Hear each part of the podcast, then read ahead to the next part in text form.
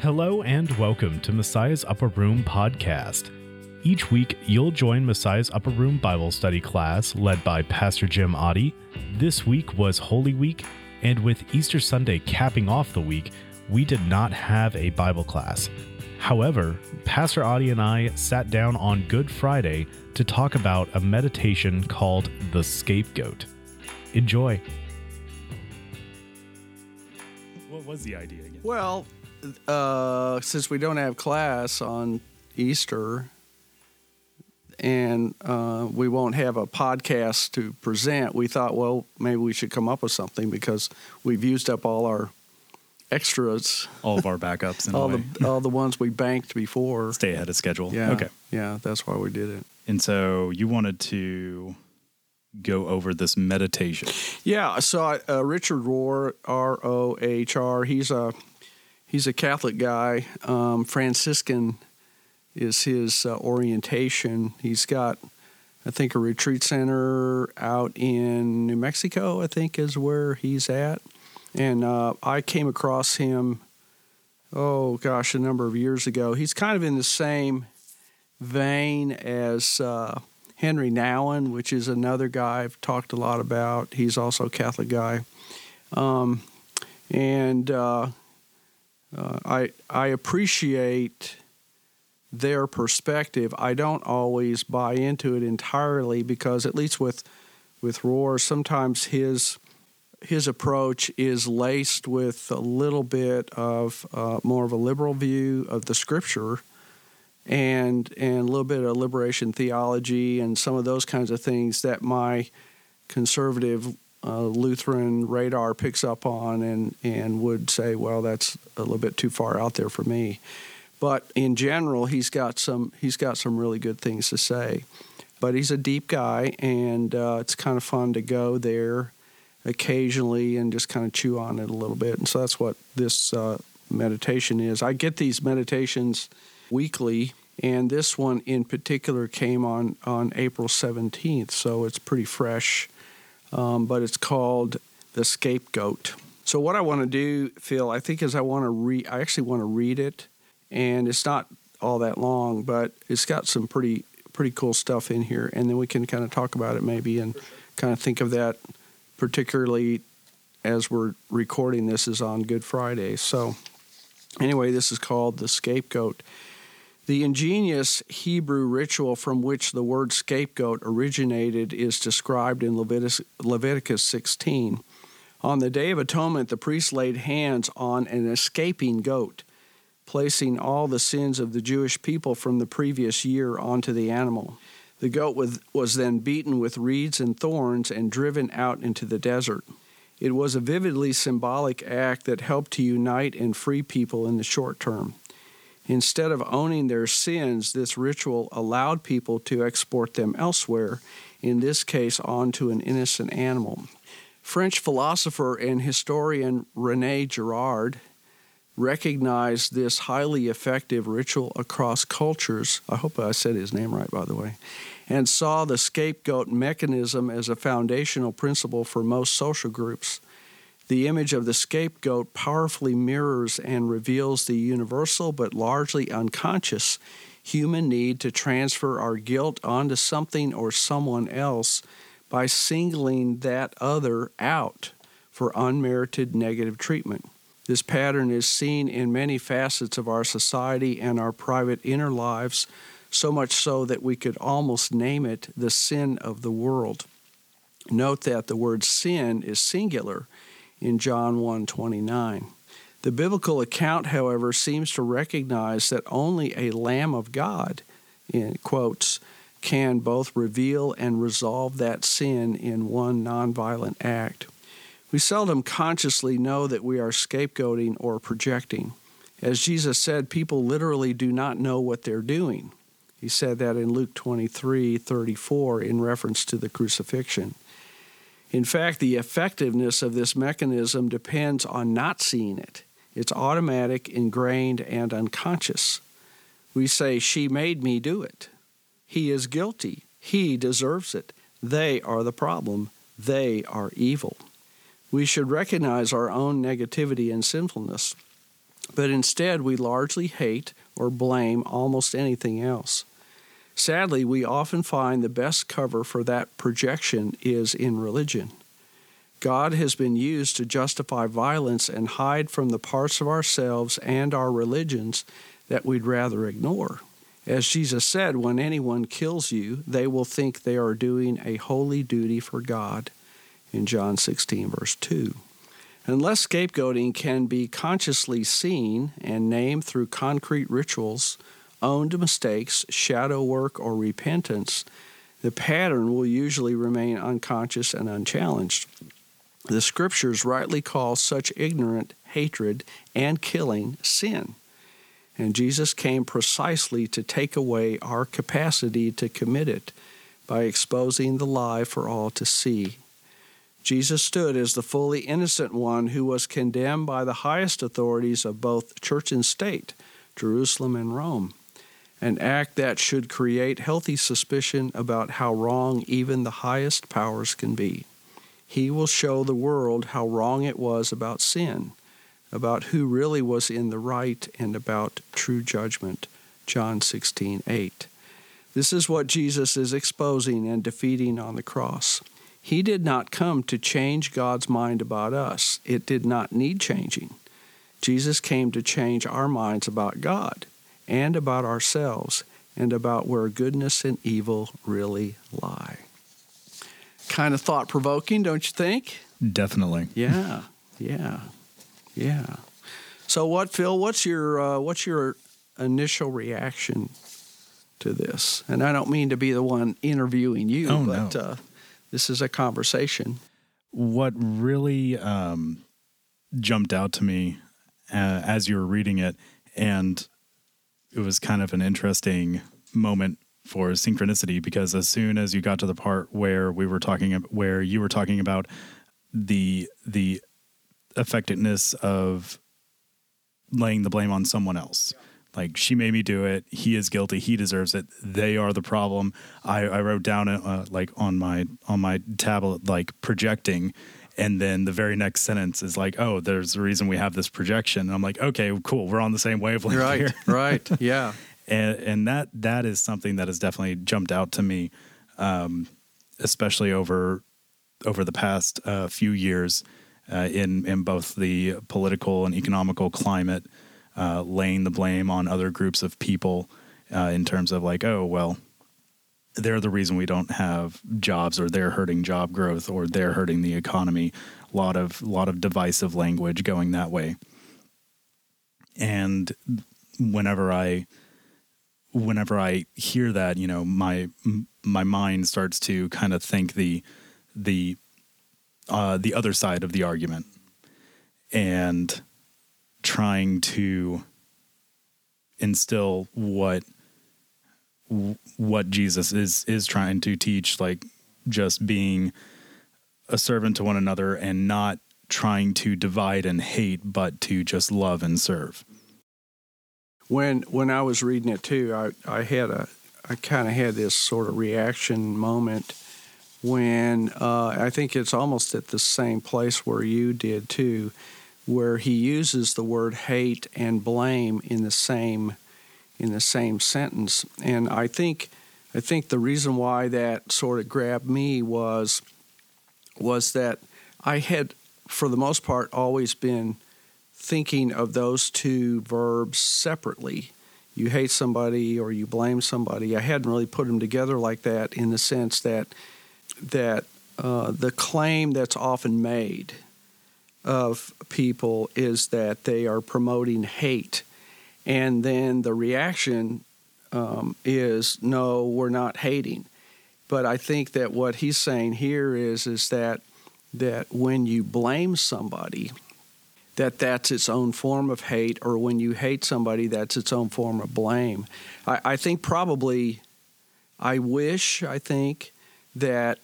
that the claim would be made more often that we blame than we hate, because that always sounds like a judgment being made of one's internal motives, that, oh, I hate you. If I disagree with you, I must hate you, you know? And I don't – that really sort of – that doesn't – that doesn't sit well with me because it feels like you're looking in my heart and saying, therefore, I hate you. Right. You can always have constructive disagreement. Yeah. If there's always some way to do that, that would be a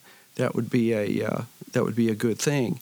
But I think one of the things that people struggle with is answering the question, what is the difference between holding someone accountable for something and blaming them for something?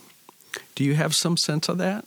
Oh, that is a really good question. And I have my own opinion about that, which I'll be happy to share, but I'm very curious about where you would come at that. So let me rephrase it just to make sure I'm understanding it correctly. Yeah. Like what would I consider, like how would I discern holding someone accountable versus blaming them for something? That's right. That's what I'm asking. Okay. Yeah. Oddly enough, this matches to something that I've been developing for a while, a little bit, and it kind of goes along the lines of having respect for another person. And I personally have a base amount of respect for anyone, regardless of who they are, simply because they're a human being. Now, whether you gain more respect on top of that or lose respect from it, directly correlates to whether the actions you're performing are mapping to what you're saying. Yeah. So, and that's how I kind of would then pivot to define how I may hold someone accountable versus blaming someone. So, for example, if they're in some position of authority and they are talking a big game and they're talking about doing the right things, but their actions aren't necessarily mapping to doing the right things, I would be very quick to point that out. And then maybe others would say like, well, why are you giving this guy such a hard time? Why do you hate him so much? And I'm just saying, well, I mean, this person, whoever it is talking about doing one thing, but their actions are going completely against that. So just by taking an objective look at it, why is there a disagreement about holding either this person or this group of people accountable for the actions that they're performing? If it doesn't go in line with what they're talking about, even if it is going in line with what they're talking about, it may not be morally correct. Yeah. Well, you said something real interesting to me that may end up being a bit of a rabbit trail on this, but I like that idea. You just said that if you were to do that, someone might say to you, "Why do you hate that person?" And I'm thinking, well, why would somebody even say that? Why would they say you hate them? Is that the way the word hate is used today? It can be. Okay. I think that's misunderstood among people in my generation because we think, and how are you hating that person? Yeah, and hate is a very strong word. And I think because these terms are just being thrown around so carelessly, unfortunately, we're losing the definition and what it means to each person, and it's always going to vary differently. It's like playing a game of telephone in a way. Well, it is a little bit like that. Yeah. So that is definitely the term that I've heard on both sides across a number of political conversations and topics. And it mainly, from what I viewed, it's mainly stemming from you don't agree or think exactly the way that I think, therefore you're wrong, and any arguments that you're making against me is a personal attack on me, which I think people are losing that type of reasoning ability or skill, rather. We're becoming more insensitized, I think that's a term, and emotionally attached to arguments that we make, and we're closing off any type of criticism that may challenge our view or challenge our view in which different ways society should be. Yeah, so when I hear the word blame versus the idea of holding someone accountable, it does seem to me that it's kind of two sides of the same coin in some sense, that people will often use blaming language when what they're really attempting to do is hold somebody accountable. I think for me the difference is in the perspective that I take toward myself with respect to whatever it is that you might be doing. So, for example, Jesus in Matthew 7, he talks about this idea of don't judge lest ye be judged. And that's often when people who are hearing Christians say something about behavior that the Bible calls sin, for example, then immediately that verse is quoted, judge not lest ye be judged. And, of course, that verse doesn't stop there, but that's where everybody stops, and making it sound as if you could never have any sort of opinion about somebody's behavior. But he does go on further in those verses to sort of articulate what he's talking about, and he makes this wonderful analogy of the speck versus the log, that if you see the speck in your brother's eye, well, then make sure that you take the log out of your own eye before you do anything with the brother's speck. But he does say that we do have a responsibility toward each other, that you take the log out of your own eye so that you can help the brother with the speck. It's not that we should just ignore the speck in the brother's eye and say, well... And so you can see clearly to better that's right, find exactly. The speck. So because the temptation would be to say, well, I'm going to take the log out of my own eye and then I will have no responsibility toward you or the speck in your own eye. And I think to some degree people today get very offended by that and say, well, I have a right to my own speck or I have a right to my own log, and that removes any obligation that we might have toward each other in some form or fashion. So my sense of it is that when the difference between blaming somebody and holding somebody responsible in the kind of what we're talking about is that one way I can hold someone else responsible is first by looking at myself, is that I have to examine what are my motives in doing this, what prejudices and biases do I bring to the table. I think it's very honest to do that. And in fact, I think it's part of operating out of strength with each other. It certainly is a gospel approach for me to look at myself and to sort of take kind of an inventory, if you will, so that then when I approach you about the speck in your eye, or you've come to me and say, "Help me with my speck," that I'm pretty transparent about what I'm bringing to the table and in what way some of what I'm bringing to the table might in fact get in the way. It's going to bias me, or it's going to push me in one direction or the other. I like to call it filters. When I'm teaching a class or when I'm working with somebody, I'll say, well, here's the filters I bring to this. It's so that you know where I'm coming from, even as I'm helping you with whatever the situation is that you're dealing with.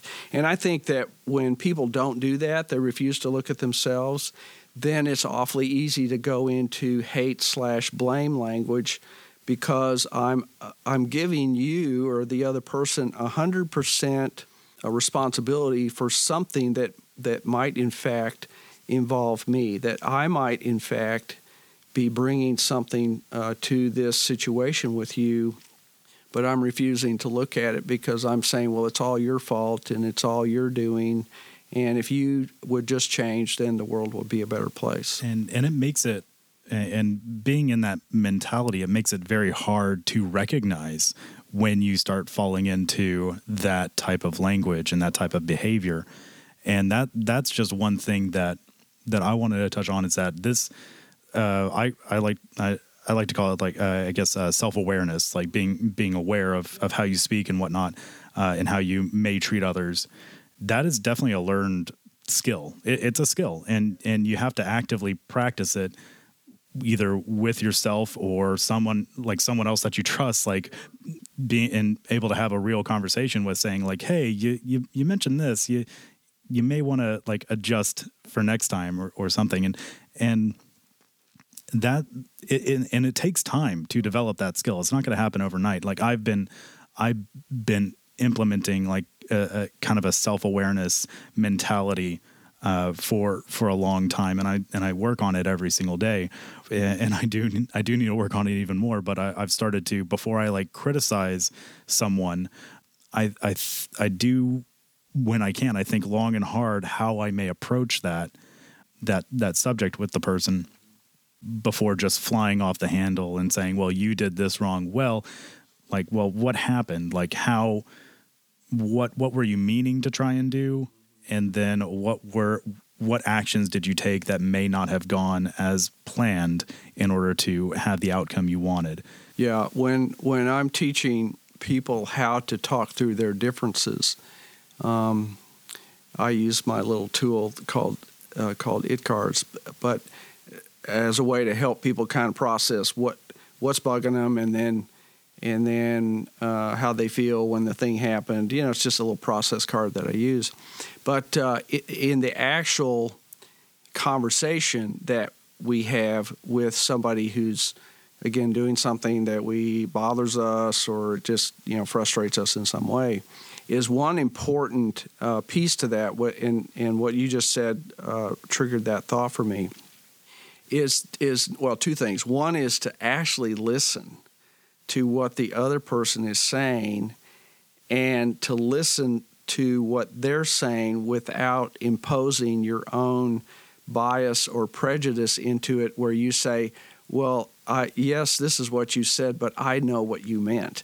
It's really careful listening is hearing what the other person is actually saying and not assuming that you know what they meant, but rather asking them to clarify what it is that they meant, so that what you end up doing is you say, okay, I hear what you're saying. The way it's playing to me is that what you mean? And so you're clarifying. And then the other piece to it that we often will not do, we just forget to do it or we just don't do it, is to actually invite the other person to tell us why they did it. You know, because there's a lot that we all do this. There's a lot we do that might be frustrating or annoying to somebody else, but we have reasons for doing it, and they make perfect sense to us. And if you don't invite me to tell you why I'm doing it, well, probably at some point I will tell you why, but it comes off as a kind of an excuse or something. But it doesn't give that person the opportunity to say, well, here's what I was thinking, or here's the rationale behind it. It isn't just that I'm doing it to tick you off and make you mad or something. Right. And then also on the flip side of that, asking someone why they're doing something in particular could also kind of rub that person the wrong way, being like, oh, so you're questioning what I'm doing. Oh, yeah. I mean, there's a way to do it. I always tell people, don't use the word why. And, of course, here I just used it with you.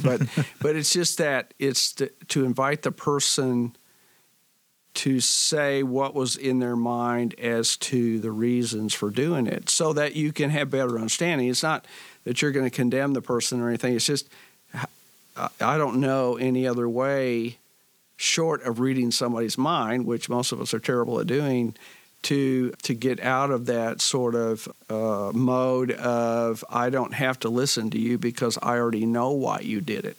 And the reality is, well, no, you don't. Jesus does, but you don't. And to avoid moving into scapegoating somebody or just lumping them all together with all the other people that do exactly the same thing. Right. Yeah. One practice that I get into when wanting to learn the motive behind the action is just providing a general disclaimer, like, hey, I understand you did this, and I just want to understand why you did that. Yeah. So please don't take it the wrong way, but why X, Y, Z? Yeah. You know, like, just do a disclaimer that way, just a very tactful, respectful approach. Sure. To have that kind of discussion. Yeah, I think if, you know, what I've kind of found is that most of us want to give the rationale for the reasons why we did stuff. So, like, you know, like, let's say that you're trying to explain to your wife you know, why it was you did something or why it was you didn't do something. Most of the time, it's the sins of omission that get us rather than the actual things that we did. And I found that when we're asked to sort of give that explanation or that rationale, you do feel at least like you have a little bit of, you know, you can make your case at least to explain, okay, what was I thinking? What was going through my mind when I did this? And if the other person can sort of hear it not as, oh, you're just making an excuse, you know, that sort of thing, but really actually there's a genuine effort here to understand, then you feel more valued, you feel more respected in that moment, and you're much more likely to be able to go into problem solving to maybe prevent you from doing the thing again. It's just a better way to come to some resolution. And that is actually something that I have some personal experience with. Yeah, like with my wife. Yes, indeed. There are some pain points that happen throughout our relationship where I did not communicate enough, or basically I just had a conversation with myself on what I was going to do. Uh-huh.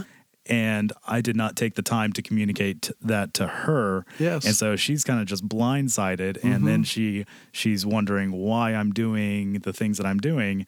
And then I, in turn, get frustrated because it's like, oh, it makes all this sense in my head. Why don't you see it that way?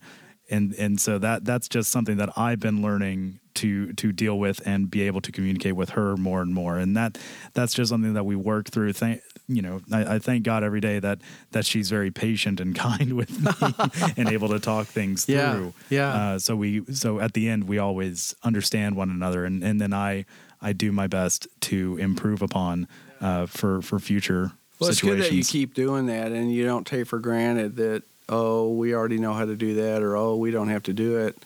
It's all practice. It is. And it's habit. You know, you said, and even what the article was talking about when it talks about things that we do in this respect that are largely unconscious, that probably is true.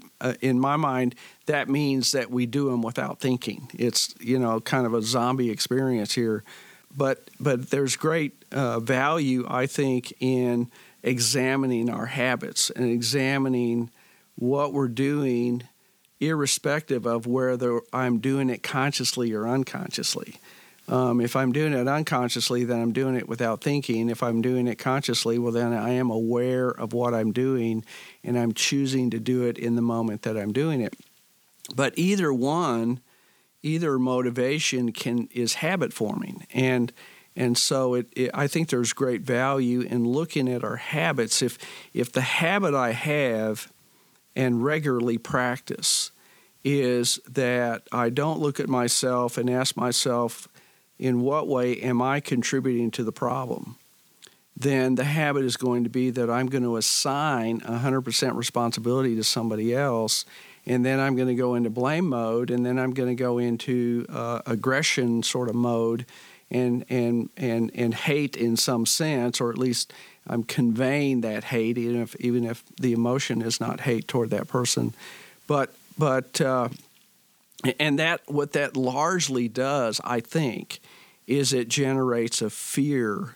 It's a fear-based or a fear motivator in life, as opposed to a joy or love motivation in life. And I don't buy into the idea that just because you say that you are motivated by love, that somehow means that anything goes, you know, that people can just do what they want and irrespective of the effect it has on themselves or their families or society or religion or anything. I don't buy into that at all. Because, again, going back to what Jesus talked about in Matthew 7, if there's a speck in the brother's eye, what's the loving thing to do then? Is it to say, well, that's your eye and that's your life and you can just live it, you know, if you want to live with that speck, fine. Or is there some responsibility I have toward you? Certainly looking at the plank in my own eye, of course, but then so I can see clearly. And I think that some of that's getting lost in our in our society today, sadly. I think kind of, I guess, to help tie all this in regarding like self-awareness and whatnot and the log and the spec is to lean into identifying what the log in your eye is, being able to definitely identify that and practice what Jesus tells us in order to repent and address that, get the log out, and then use that as an opportunity to witness to the person that may have that spec, whether, and just use that as a conversation piece. Like, so for example, I'm very much open to having discussions with anyone that wants to talk about it, about any past sins I committed and why I did it in that point in my life and what I've done since then to address it and correct whatever behavior I have. So that's me leaning into the logs that I've had to dig out. And then that also may help, like through those conversations, that may potentially unearth additional logs in my eye that I did not recognize or any other specs that may be in there. Right. Yeah, I think this is a lifelong thing. And I like your analogy of the idea that that there's probably more than one log, and so there's a kind of a continuous process of examining one's logs and maybe even dealing with log jams, that might be in the eye. And the witness, I particularly like what you said with respect to the witness side of that. I think one of the things that has put people on the defensive today, at least in the Christian community, is the fear of being called a hypocrite. This idea that I don't have the right to call out someone else's behavior, because who am I to do that, And certainly are ways to do that. You can be an arrogant, you know what kind of person and call people out, or you can do it in a more, maybe a little bit more gentle way. And I guess I kind of lean that way anyway, just even thinking about my personality. But the fear of being called a hypocrite and the reality that we are hypocrites, when Jesus... Again, going back to Matthew 7, when he was speaking those words, he wasn't talking to perfect people. He was talking to imperfect people. And the dilemma is how do I, as an imperfect person, what responsibility do I have toward my brother, who also is imperfect? How do you do that? How do you navigate that? And again, the fear of being called a hypocrite and knowing that the reality is that we are.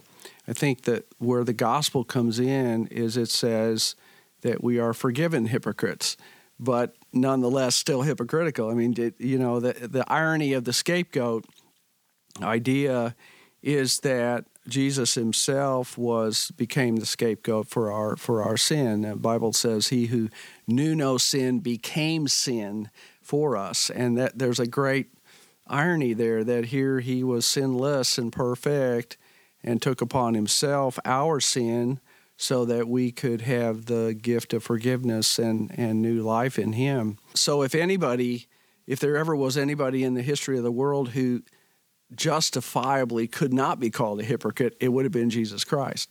But there's not a single other human being that can legitimately make that claim. We are all hypocrites.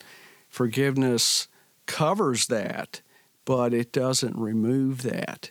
And so I think that it, to some degree, is the dilemma of how do I hold you responsible for what you're responsible for without going into blame language or what's called hate language? How do I do that? Yeah. Right. And I think one way to hold others responsible and to also address the hypocrite kind of argument there is to start with holding ourselves responsible and going through the act of repentance. Because, I mean, yes, we are all hypocrites, but whenever I'm hearing that, and correct me if I'm wrong, I'm feeling like I'm able to discern it from what keeps us from being a continuous hypocrite versus someone who was a hypocrite. It is that act of repentance. Like, yes, I was a hypocrite in the past. I may be a hypocrite tomorrow. in other respects, like in other topics or whatever.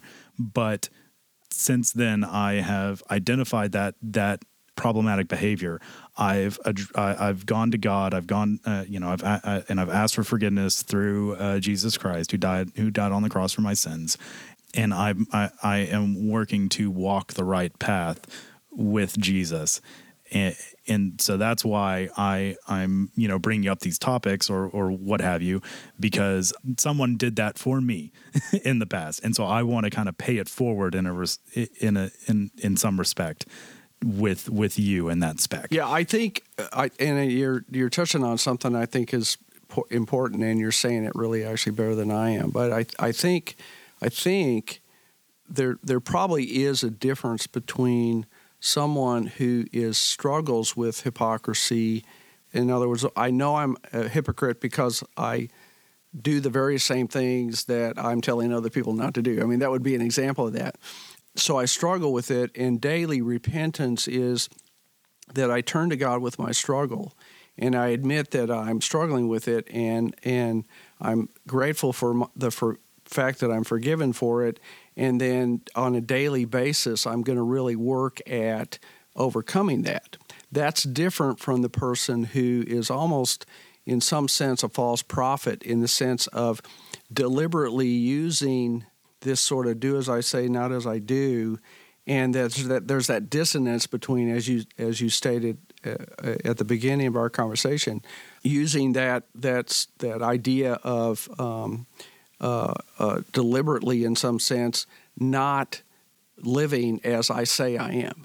That sort of projecting an image and saying, well, this is who I am. But then if you look more closely at that person's life and the way they conduct themselves, you're going, wait a minute, you're not even close to what you're talking about. So I do think that there is that difference between the intentional misuse of something or the habit of that versus somebody that really genuinely struggles with it, but is genuinely working at not living like that. And even there's there's a third type, I think, where they say, yes, I'm doing these sinful acts, but I'm forgiven anyway, so I'm just going to keep doing it. Oh, yeah, taking sort of license with it, oh, thank goodness I'm forgiven. I'm going to just go, Taiwan on, yeah. I don't think there's any question about that as well.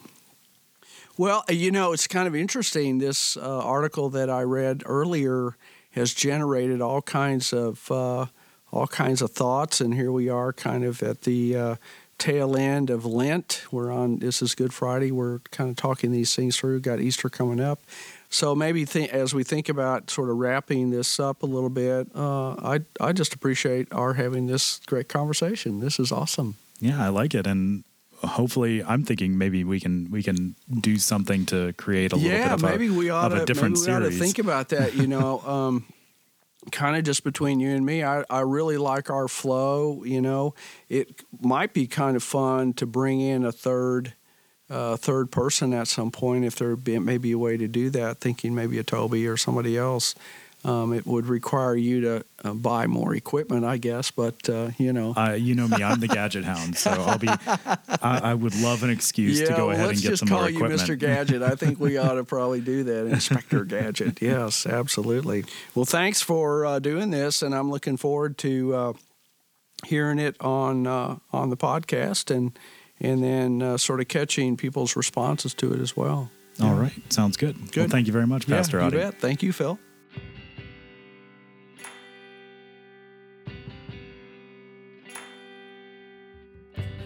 Thank you so much for listening to this episode of Messiah's Upper Room Podcast. If you want to join the discussion, please send us an email with your question or comment to messiahlutheranpodcast@gmail.com. and we'll be happy to read it during an upcoming class. You can also go to our website at www.messiahlutheranpodcast.com, where you can find links to all the previous episodes and copies of our class notes in case you want to follow along with each episode. You can also find out where to subscribe to the podcast at messiahlutheranpodcast.com/subscribe for links on how you can find us on iTunes, Pocket Casts, Stitcher, TuneIn, or any other podcast catcher of your choice. If you feel like we have given you any value during this podcast, please consider going to our podcast page in iTunes and leaving a rating or a review. Not only will that provide us with valuable feedback that we can use to improve the podcast for you, but it will help this podcast to climb the iTunes rankings and help us spread God's message to anyone willing to listen. Once again, thank you so much for listening to this episode, and until next time, may God bless you throughout your week. Bye.